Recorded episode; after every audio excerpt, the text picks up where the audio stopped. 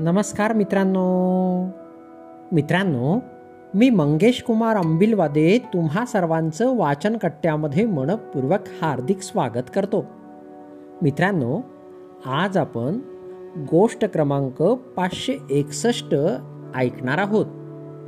आजच्या आपल्या गोष्टीचे नाव आहे चांदो मामा. चला तर मग गोष्टीला सुरुवात करूया.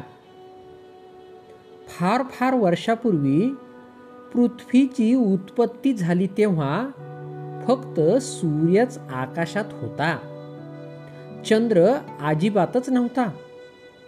फक्त सूर्यच असल्यामुळे पृथ्वीवर कधी अंधारच होत नसे नेहमीच उजेड राहत असे.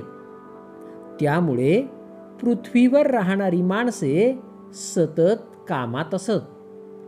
त्यांना विश्रांती कधी घ्यावी हे समजत नसे. सतत काम करत राहिल्यामुळे त्यांना थकवा येत असे. त्यांची चिडचिड होत असे.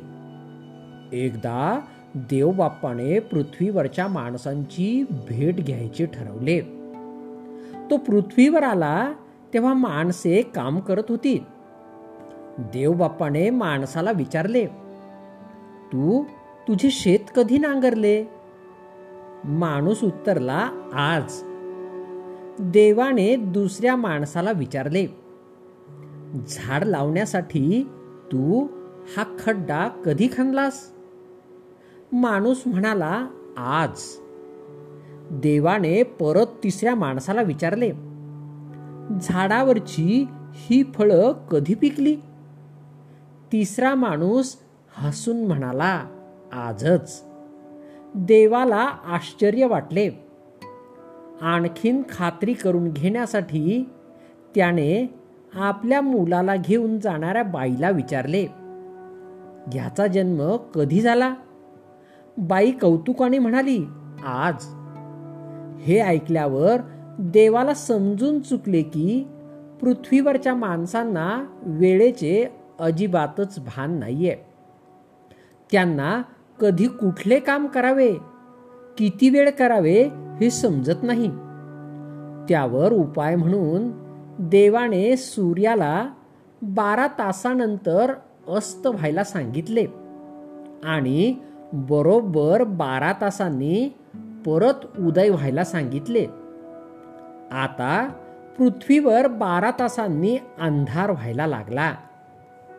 अंधारात लोकांना काही दिसेनासे झाले.